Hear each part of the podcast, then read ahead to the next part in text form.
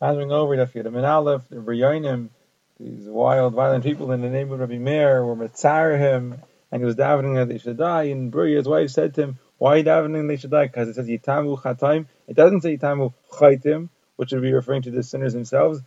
Chataim, if the sins themselves should be uh, finished. And at the end of the pasuk it says Rishayim and it means and they're no longer a shaim. In other words, when they stop doing these chataim, they're no longer a shaim. So rather daven that they should do tshuva, and he did, and they did tshuva. How Tzedeki said to Bruria, it says Rani Akar sing barren woman who had no children. What's there to sing about? She has no children. So he said, "You fool! Look at the end of the pasuk. It says Kirabim b'nei shemema. Many more are the children of the shemema of the woman who doesn't have a husband.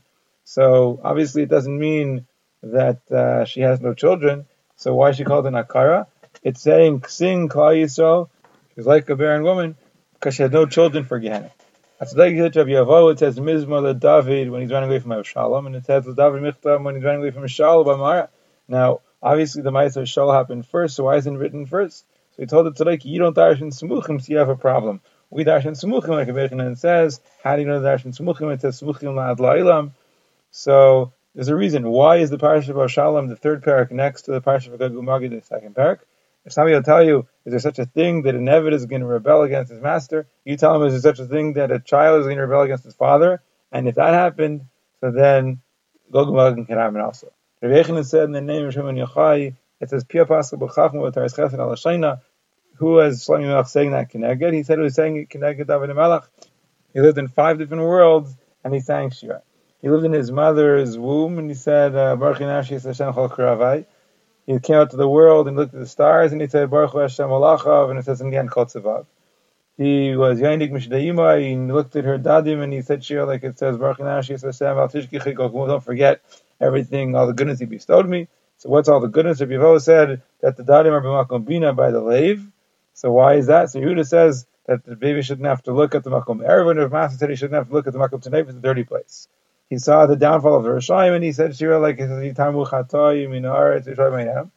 finally he looked at the Imamis, and he said, Shira, like it says, Baruch Hashem, Hashem, like, a Oid, Hoid, Hoid, Levashta. Now, how's that Pasuk Mashma is talking about the Imamisa? Because Rabbi Bar Shila says, because in the end it says, Taster Panecha Yibahel, and Taisi Frucham, I gather in their Ruach, their spirits, and they're going to die. Simi Bar or Marukva, he used to learn by Rishon Pazi, who was Messiah or Gadat in front of Rishon Levi.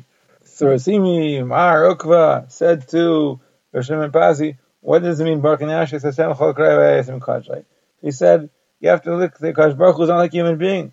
Hu, he makes an image in the wall, and the dimension, one dimension he can't put in the Shama or Ruach or, uh, or Kirvayim and B'nai Mayim inside. Hu, he forms a Tzura inside of a a baby inside of his mother, and he puts inside of their Ruach and a Shama, and uh, innards and intestines.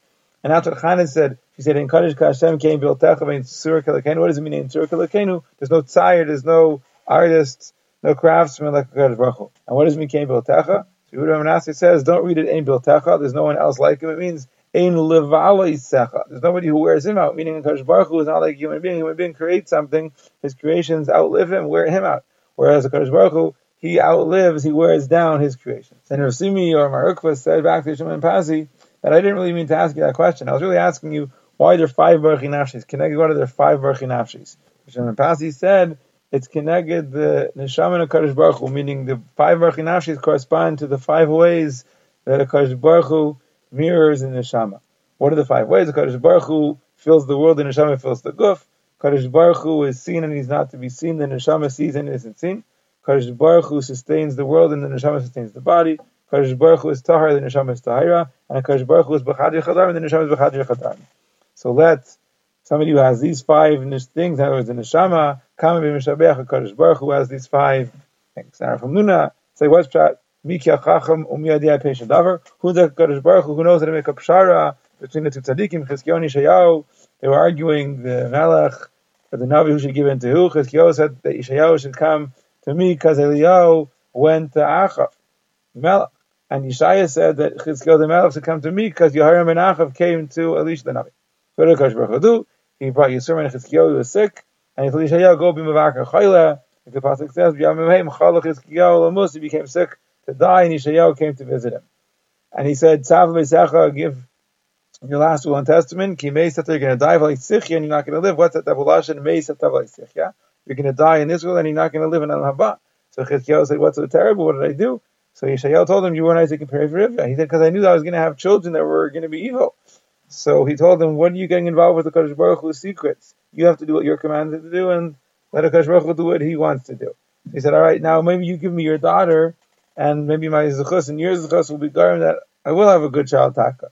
So Yeshayahu told him it's too late. The Xavier already the you're going to die. And Chizkiyahu said to him, you know, say what you have to say and leave. Don't tell me that I was Makabal, my base Aviyaba, that even when there's a sharp sword in a person's throat, I'll even ask me, Nerachim, it's never too late, never give up hope, never stop davening. Also, Rabbi Yechon and Rabbi Lazar say that even a Cheref Chad, Menachas Atzavar Shaladam, I'll even ask me, Nerachim, like it says, Hey, he's going to kill me, Lo I'm going to hope to him for salvation.